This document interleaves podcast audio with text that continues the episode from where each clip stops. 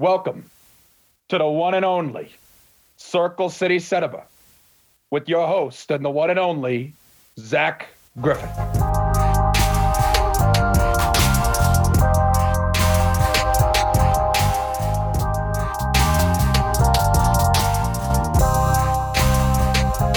Hello, hello. Welcome into Circle City Cinema. Another monologue for you guys. I'm talking about the Snyder Cut tonight. Um, this uh, will not, unlike the movie, this will not be a four hour pod.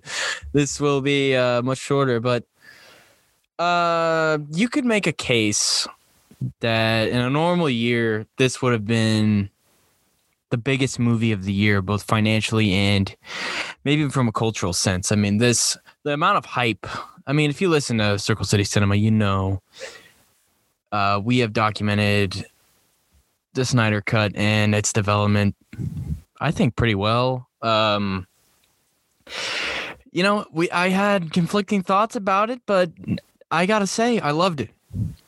I I fucking loved it. It was blew all my expectations.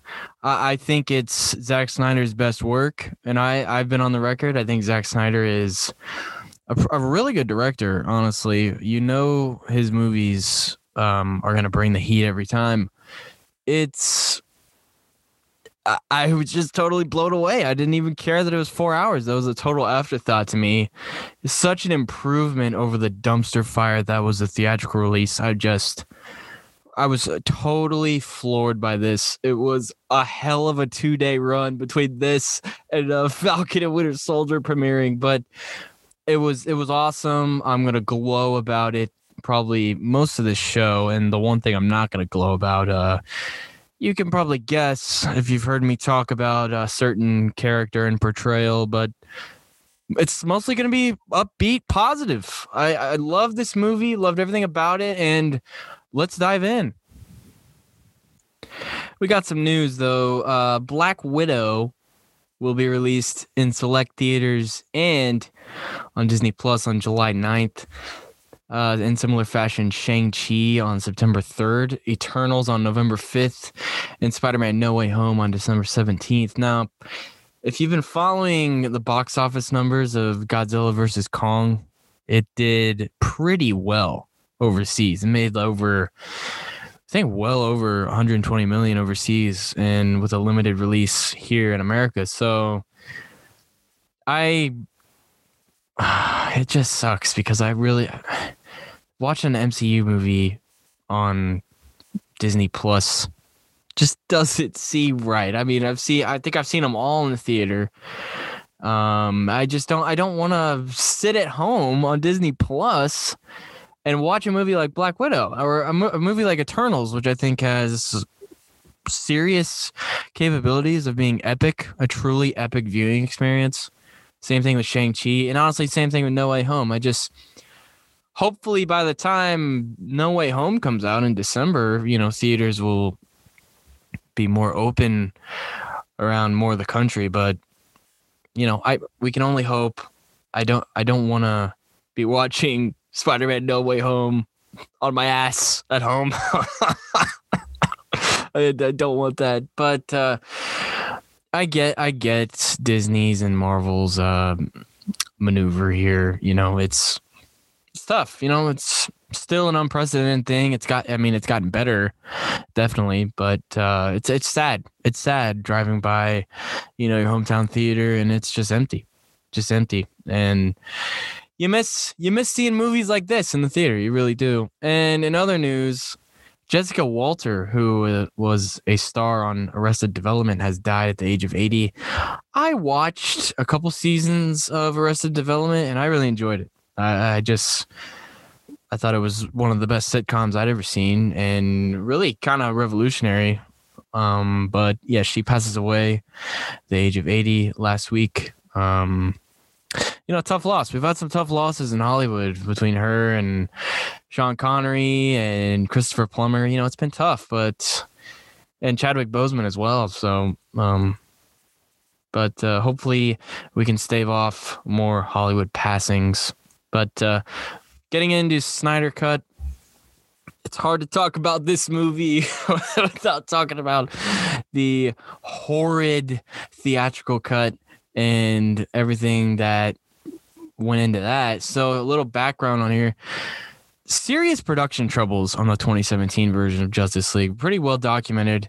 Zack Snyder had to step aside in post production after his daughter Autumn's uh, suicide. Really tragic stuff there.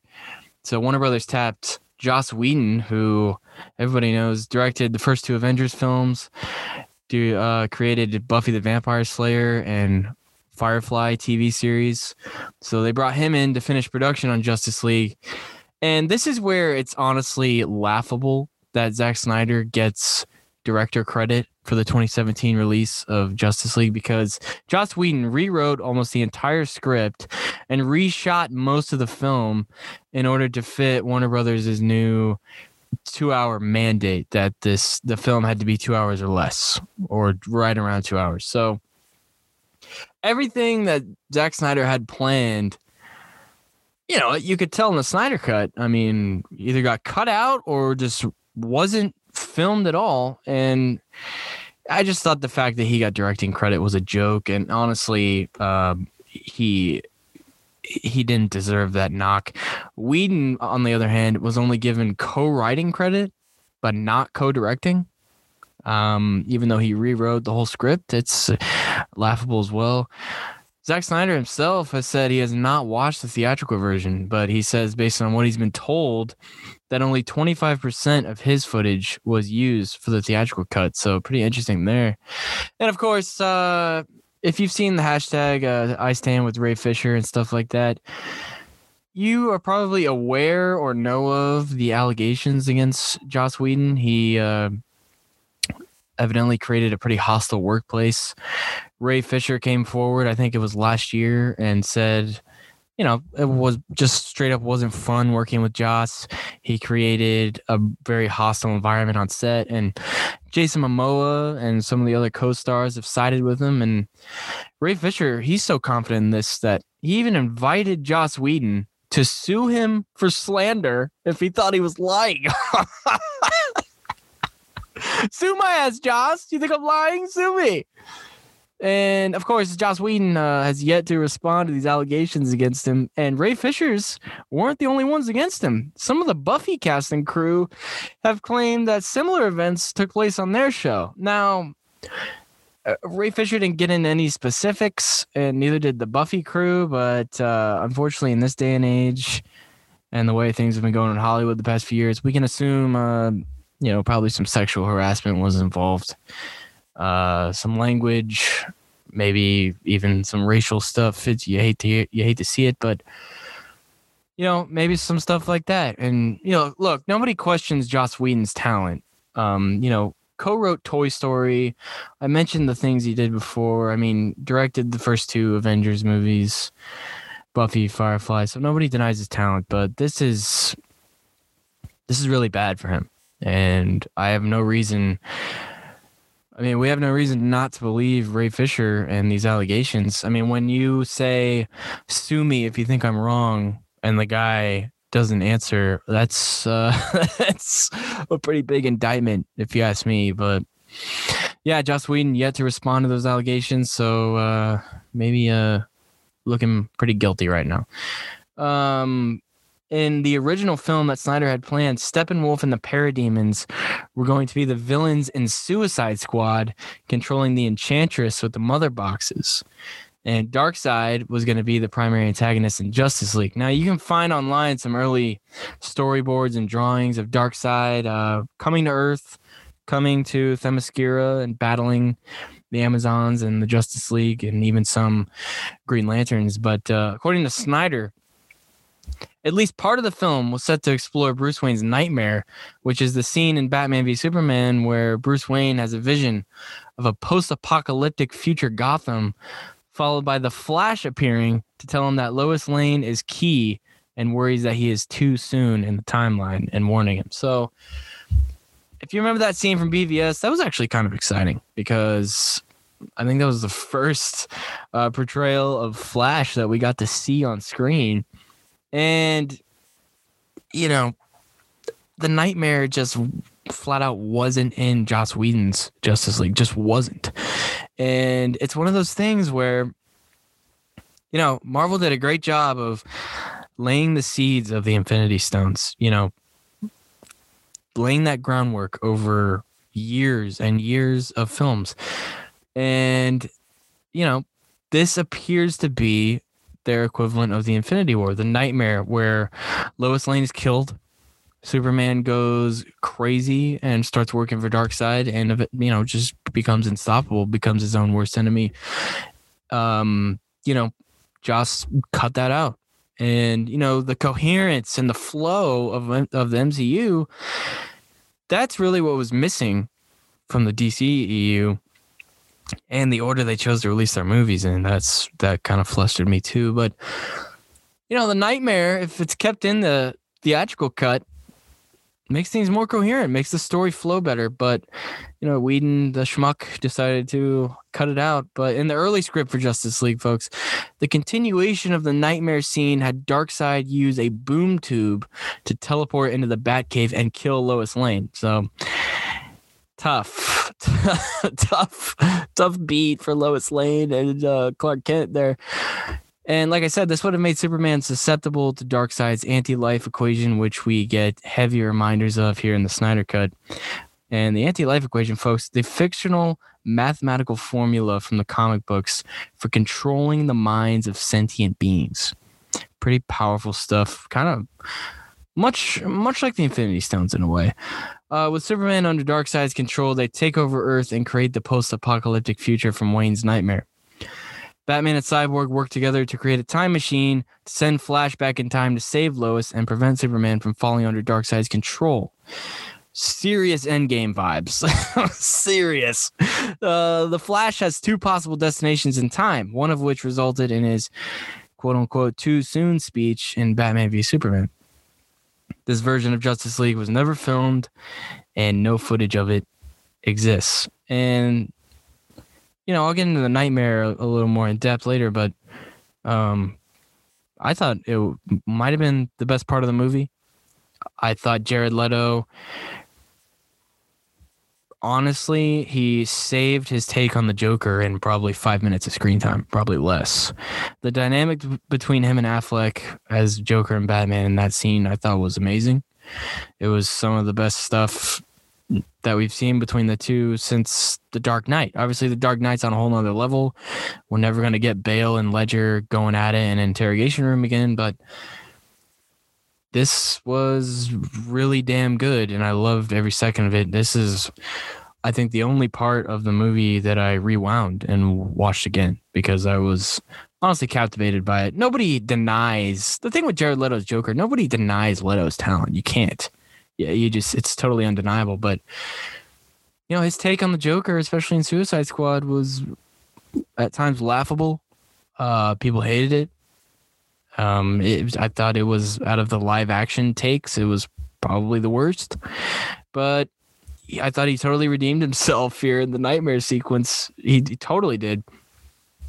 But other than being a creative failure, the 2017 Justice League was a massive, fucking massive box office bomb. It had a $300 million budget. It's literally one of the most expensive movies ever made. It's in the top 10. I mean, 300 million folks. That's like, that's ridiculous. And it only made 657 million at the box office. And, you know, that might sound like a lot, but typically the rule of thumb is you got to double your budget to even come close to breaking even. And they doubled the budget, but not by much. And it was massive losses for the studio, massive losses for Warner Brothers, real credibility hit. And for some context on how big of a bomb this was and how big of a failure this was, because, you know, Justice League was supposed to be their Avengers. It was supposed to be the DC Extended Universe's Avengers. And so I wrote down for context about how bad that is. Standalone comic book movies in the MCU and DCEU that outgross Justice League. Iron Man 3, Captain America the Winter Soldier, Guardians of the Galaxy number one. Now, I know that's not a standalone, that's a team up, but if Guardians of the Galaxy is outgrossing Justice League, you have a problem. Doctor Strange, Guardians 2, Spider Man Homecoming, Thor Ragnarok, Black Panther, Captain Marvel, Spider Man Far From Home, Man of Steel, Aquaman, Wonder Woman, and Batman v Superman. Totally embarrassing showing at the box office. totally embarrassing. Uh, the state of the DCEU at the time of the Snyder Cut's release, you know, like I said, the order they decided, one of my biggest gripes of the DCU is the order they decided to release these movies in. I just, it didn't make a lot of sense to me. Having Suicide Squad as your third movie makes no sense. So, first we got Man of Steel, which I really enjoyed. I loved it. I, I loved it a lot. BVS, which sucks, but I will say the Ultimate Edition, the extended cut, is actually not bad. It's it's I think it's pretty good. Um, it's the only reason I own BVS on Blu-ray is for the extended cut. That's the only reason. Suicide Squad, which sucked. Wonder Woman, which was by far their biggest win and probably still is. Justice League, which sucked. Aquaman, which was a fine movie, a huge boom at the box office, made over a billion dollars. Shazam, which I thought uh, was pretty average. That's a movie that I thought, you know, when I was watching in the theater, I was like, this movie could have ended four different times. Like, this, movie's probably 20 minutes longer than it should be. Birds of Prey, which I have not seen, but from everything I've read, was better than expected. And Wonder Woman 1984, which also sucked. So you know the pretty definition of hit or miss this franchise you've got you know two good movies one great movie um two great movies counting the snyder cut. So it's just going to be very interesting what they decide to do because you know i've already i've already accepted that 2017 justice league that that's not canon to me anymore. That's not canon to me. The snyder cut's canon. You know, Zack Snyder was the guy who was supposed to drive the Justice League ship, and you know, from really tragic circumstances, he wasn't able to do that. But you just wonder where this franchise would be if a Snyder Cut had come out four years ago. You, you just you really wonder that. But anyway, getting into the movie, Zack Snyder's Justice League, which was released on March 18th, Directed by Zack Snyder, produced by Charles Roven and Zack's wife Deborah Snyder, written by Chris Terrio, who is literally an Academy Award nominated writer. he wrote Argo. Uh, he honestly, I think he may have won that Oscar. Don't quote me on that, but I don't have it pulled up in front of me. But he may have won the screenplay Oscar in in uh, 2012. Music by Junkie XL, cinematography by Fabian Wagner, uh, edited by David Brenner and starring Ben Affleck, Henry Cavill, Gal Gadot, Ray Fisher, Ezra Miller, and Jason Momoa. 8.3 out of 10 on IMDb. Three and a half out of four stars on RogerEbert.com. It was reviewed by Matt Zoller Seitz of RogerEbert.com. And here's a quote from Seitz' uh, critique of the movie. Zack Snyder's Justice League runs four hours and two minutes. That's 242 minutes.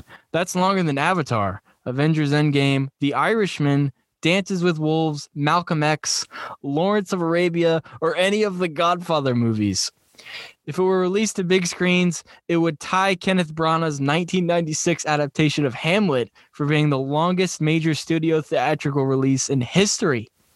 And reader, if it ever get if it ever does get released to the theaters, I'll go see it again just as long as it's an IMAX and there's an intermission. Matt, I fucking agree with you 100%. Uh, if you want to read that whole critique, I thought it was pretty well written, pretty good. Uh, you're to get the best from RogerEbert.com. I totally agree with him. As soon as this movie comes out on Blu ray, I'm to buy it. If there's ever an IMAX release, I'm going. It's, I don't care that it was four hours. If there's an intermission, fine. If there isn't, fine. I'm going. I was totally rocked by this movie in the best way possible. And some new things that I enjoyed that were different from the 2017 release. The final battle uh, was just a lot longer and less rushed. You didn't have that bullshit Russian family that Joss Whedon threw in there that nobody cared about. Um, I read an interview, uh, him describing why he included the family. He wanted a human element. Um, I don't need a human element when the Justice League is fighting parademons. I don't care about some Russian family that I've known for five minutes. I don't care. I don't care, Joss. Uh, if you remember the 2017 version, the sky was like red, and that's just not Snyder esque. If you've seen Zack Snyder movies, he loves these dark color palettes, these dark blues and grays, and sometimes blacks he, you i mean you know a Zack Snyder movie when you see it based on the color palette based on the way it's shot i mean think think about uh 300 think about Watchmen those movies just look dark they look dark to match the feel of the film and that's exactly what happened here i mean there's definitely a lot of moments in the Snyder cut where the tone's upbeat the tone is pretty positive but for most of it it's not somber, but it's serious and it takes itself serious. And I, I like that. That's something the 2017 version just didn't do. Uh, Steppenwolf gets beheaded in the final battle. He loses his fucking head. That was awesome. When Superman comes in and takes one of his horns off with his heat vision, that was awesome. Uh, it had me when Wonder Woman beheads Steppenwolf, my jaw literally dropped. I could not believe it. I couldn't believe that they went that far. Uh, that is one of the reasons the R rating was secured for this movie, and I loved it. I, I just loved it. Another thing I liked Martian Manhunter showing up. You know, Martian Manhunter was planned to show up before Snyder had to step aside. And now this is another one of those things. One of these Easter eggs that could have been laid if Whedon had not taken control. You know, this would have connected this with BVS, with Man of Steel. It would have been some interconnectedness that the DCEU desperately needed. Steppenwolf just looks better. Just looks way better. He, I mean, in in the, in the 2017 version, he looked like a schmuck. Um, he, he looked terrible. The CGI was terrible. It was very well documented how bad it was. Uh, Ciarán Hinds, who portrayed him, you know, did a fine job. It wasn't his fault. He looked like shit, but again, steps up to the plate here, does a great job. Uh, setting up the Aqu- Aquaman movie, a lot of great foreshadowing in the Snyder Cut that would set up the Aquaman movie, which came out about a year after the 2017 release. You know, you get the scene with Vulko, played by Willem Dafoe. You get more scenes with Mera. You just get more scenes underwater, and that's you know, if it was up to me, the Aquaman movie would have come out before this, but you know, in Whedon's version, we didn't get any hints or foreshadowing of the Aquaman movie. And in here, we get a lot of it. We get a ton of it. And I think Aquaman might have been better critically received if that was the case back in 2017. And the biggest version, the biggest uh, update to this version, folks, Cyborg.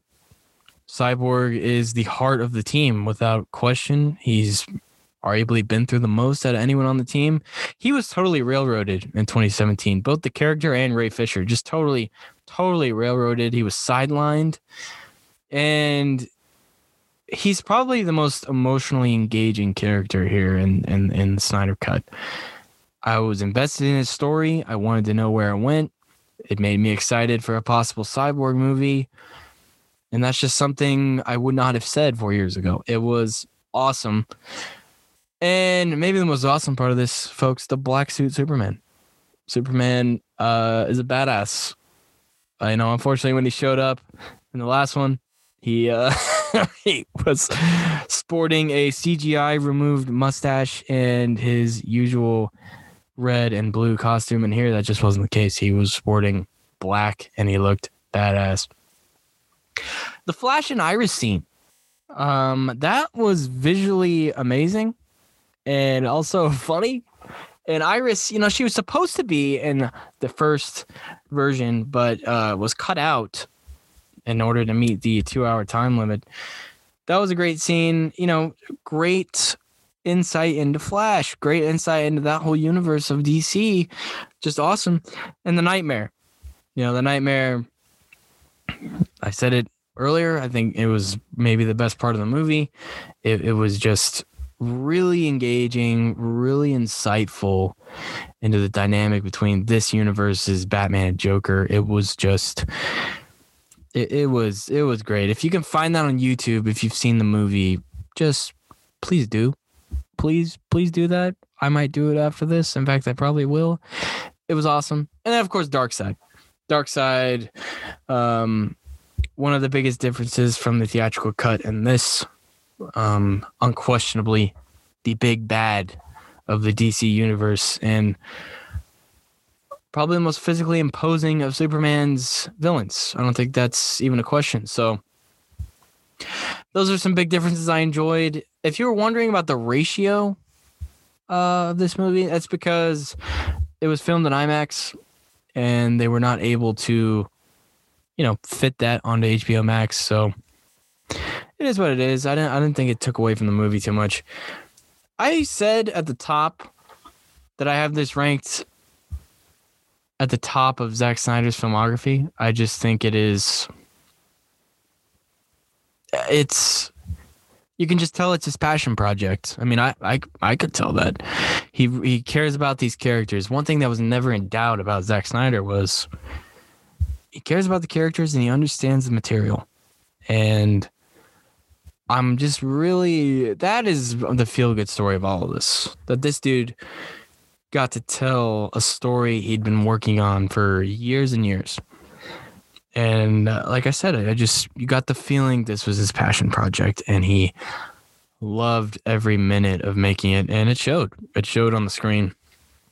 So I've got this number 1 in his works. Number 2 I've got Watchmen. Watchmen is a landmark story in comics lore. You don't need me to tell you that. Um, if you haven't read it, I highly suggest it. It's it's awesome. And the movie, the movie was pretty polarizing when it came out. I personally liked it.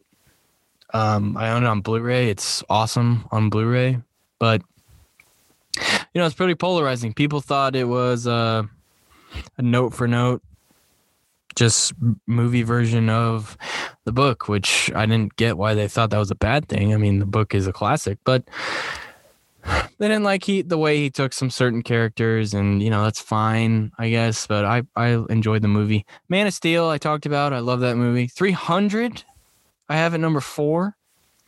300 is just a phenomenally looking movie and you know a great adaptation of one of Frank Miller's works. Frank Miller, if you don't know, wrote 300. He wrote Sin City. He wrote on Daredevil for I think like eight years.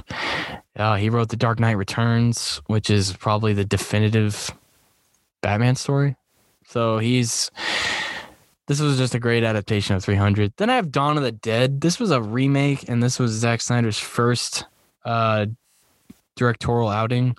This came out in 2004. I've only seen it once, but I enjoyed every second of it. It's just a fun, just a fun movie. And then Dead Last is Batman v Superman. I did mention the Ultimate Edition, but this is clearly uh, the weakest of all Zack Snyder's works. I think when we did our Director Hall of Fame way back when, I had Zack Snyder in. I think I said he barely made it. Now I think he's solidly in. Um, he's a very polarizing director. I mean, there's a lot of those, but I think this vaulted him to, you know, at least in my eyes, another level. Um, I really didn't think he was capable of making a movie this epic and quite frankly, this good. And it was great to see. I have some winners and losers of this movie. My big winner is Ray Fisher. Ray Fisher, like I said, totally fucked in the 2017 Justice League for multitudes of reasons. I mean, Joss Whedon, uh, you know, talked about that.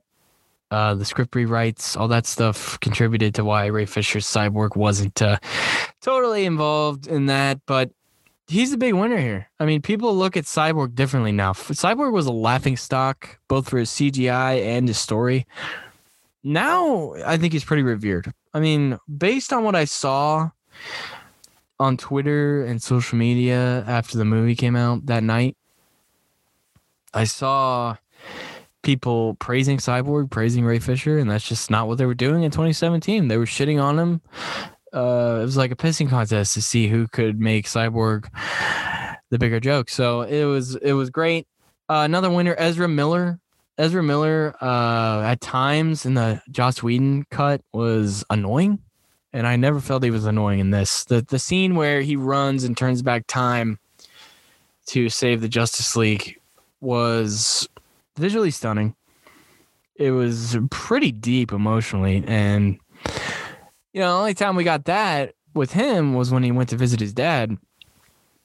So it's one thing this scene did for me was it showed the bond between him and the other members of the Justice League. You know, even though they have only been together for you know maybe a week at that point in time in the movie, um, you could tell he really cared about him and he really cared about humanity and that the act was was great and it really just a awesome awesome showing from Ezra Miller. I mean, I don't think anybody doubted he was the right guy to play Flash, but this really just confirmed it that he was.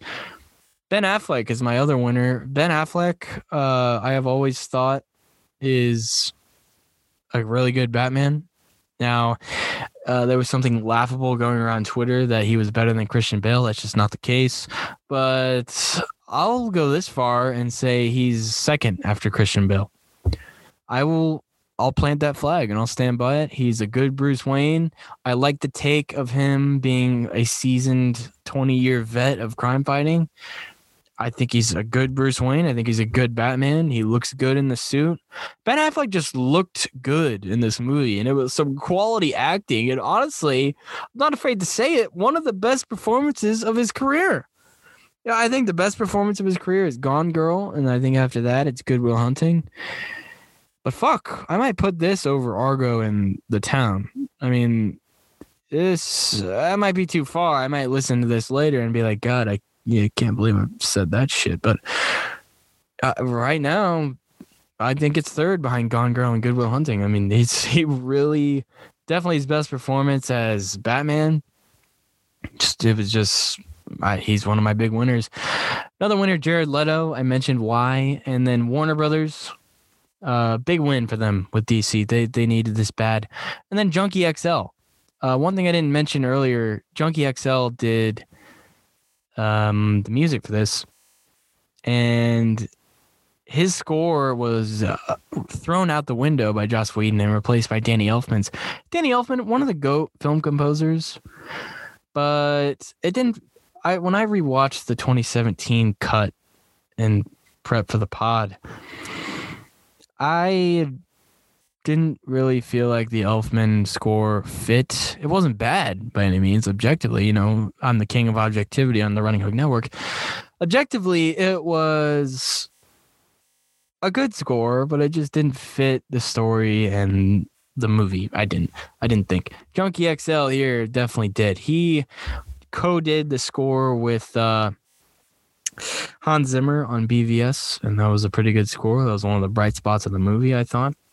So Junkie XL, another one of my big winners. Big losers, Joss Whedon. Uh, massive L for him, and very well could have ended his career.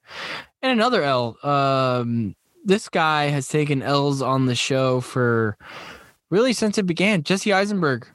Jesse Eisenberg as Lex Luthor. Not a lot of screen time, but he makes the most of it and sucks in every minute of it.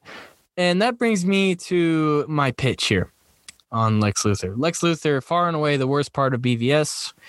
Um, you can make a case the worst part of the DCEU in general. He's just he's horrible. And it's all because of Jesse Eisenberg. So I am going to pitch an unlikely candidate to play Lex Luthor in a recasting. And here it is, folks. Nicolas Cage as Alexander Luthor. You will be hard pressed to find many supervillain castings as bad as Jesse Eisenberg's take on Lex Luthor. Of all the things that made Batman v Superman a failure, the travesty that was Eisenberg's performance might stand out above all the rest. Could you blame bad writing?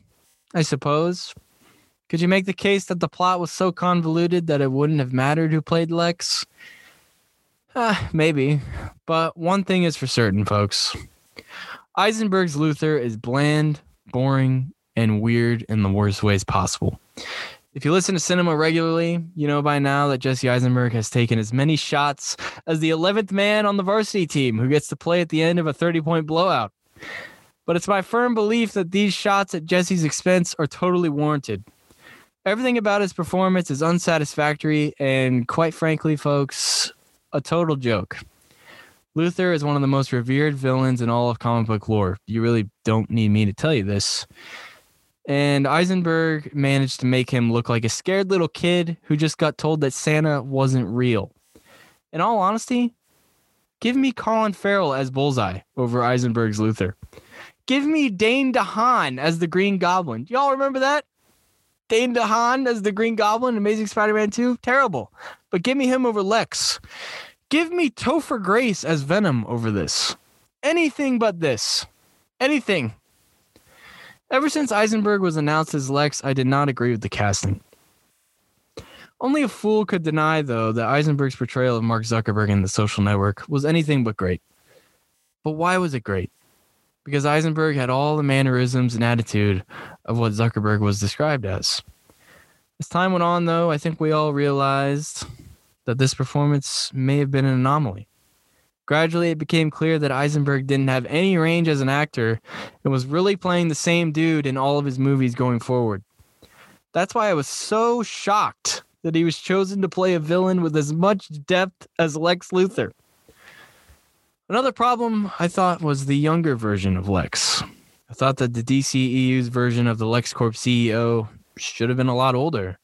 Somebody who had more experience than Superman himself played by a more seasoned and more talented actor than Eisenberg, which is why I am advocating for Nicolas Cage to play Lex Luthor. Nick Cage has taken a lot of heat from critics for acting in a wide variety of films, which they often act like is a bad thing. In my opinion, it's pretty admirable. Cage has an Oscar. He has a fucking Academy Award. He could easily act like he's above projects like Mandy or The Color Out of Space or Face Off, but he doesn't. The thing I really love about Cage is that he never half asses a performance. He never mails in a showing. He always goes all in, sometimes to a laughable extent. But you know, Cage will bring energy and entertainment to any role he touches. I think Cage could strike the perfect balance between cartoonishness, which is what these movies are based on after all, and depth. He wouldn't embarrass the character of Lex with the monotonous and stale portrayal that Eisenberg brought. I sincerely believe Nicolas Cage would do right by Lex Luthor and make the role his own, thereby lifting some of these movies, namely BVS, to higher standards. So that's my pitch for Nicolas Cage as Lex Luthor. Um, I don't think they're gonna ever recast this. I think it's too far gone, but you know, if it was up to me, I'd pick Nicolas Cage. I would.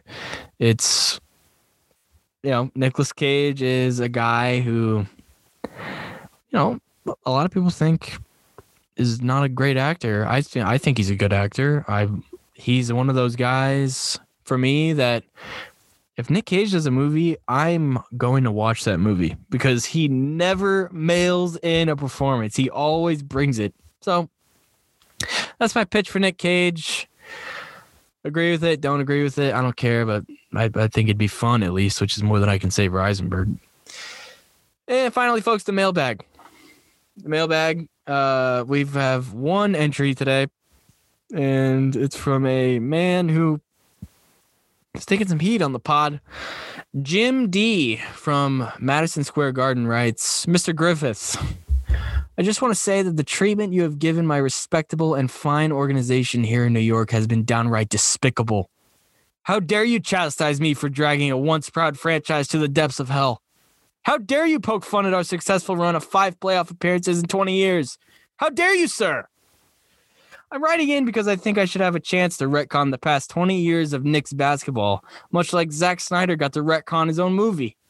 Instead of giving Phil Jackson the reins, I would give someone much more credible control over the Knicks. Someone like Gar Forman. Yeah, that'll show him. I propose that the NBA allow me a director's cut of 21st century Knicks basketball and give these fans what they deserve. A Stephon Marbury, Lou Williams backcourt. Well, uh, Jim, uh, Jim Dolan, uh, I don't, I don't think you should be given, be given a retcon. Uh, you, you, you, you've sucked. You've shown no ability to uh, run a franchise, to direct anything, and Zack Snyder has, and that's one of the key differences between you guys, I would say. But uh, that's all I got for you, folks. Snyder Cut. Um, hope you enjoyed the monologue. Plenty of stuff um, out here on the Running Hook Network. We've got the Running Hook with Alex Burr and the Alex and Dylan Basketball Power Hour with Alex and Dylan. Dylan was on the sidelines for a couple days after some surgery, but he's back and he'll be making an appearance on cinema soon too. Uh, favorite movie series. He has yet to decide which movie he wants to talk about, but he will be on here after Alex Burr, who will be on talking about Good Will Hunting, a movie I rewatched last night, and honestly, it's pretty fucking close to being a perfect movie. It's not much wrong with it at all. Then we've got Lynn Sandy with Caleb Lynn and Bryce Shaddy. They're taking a little break because Caleb was covering a lot of March Madness. So he earned a well deserved break. They'll be back soon, though, with NBA and college. So keep an eye out for that. Top with Devin Voss and Ryan Gregory. I'm sure they'll be getting a draft prep out here soon and a lot of signings in the NFL as well. So they'll be on top of that. And the battleground with Bryce Shaddy, JD Hall, and moderated by me. We just put out a combo episode with the running hook uh, last week. And I think if we don't get one out this week, we'll get one out early next week. So stay on the lookout for those. And here on cinema, I mentioned the Good Will Hunting episode with Alex, as part of the favorite movie series. I will also have my friend Cooper Ogle on to t- preview the Oscars, which are on April 26th, I believe. April 25th. Sunday, April 25th. Um, we'll do our best to guess what the Academy's going to do this year. And then, uh, let's see, what else do we have here? Fast Four, Fast and Furious, The Road to F9 this week with Bryce and Devin. So check that out.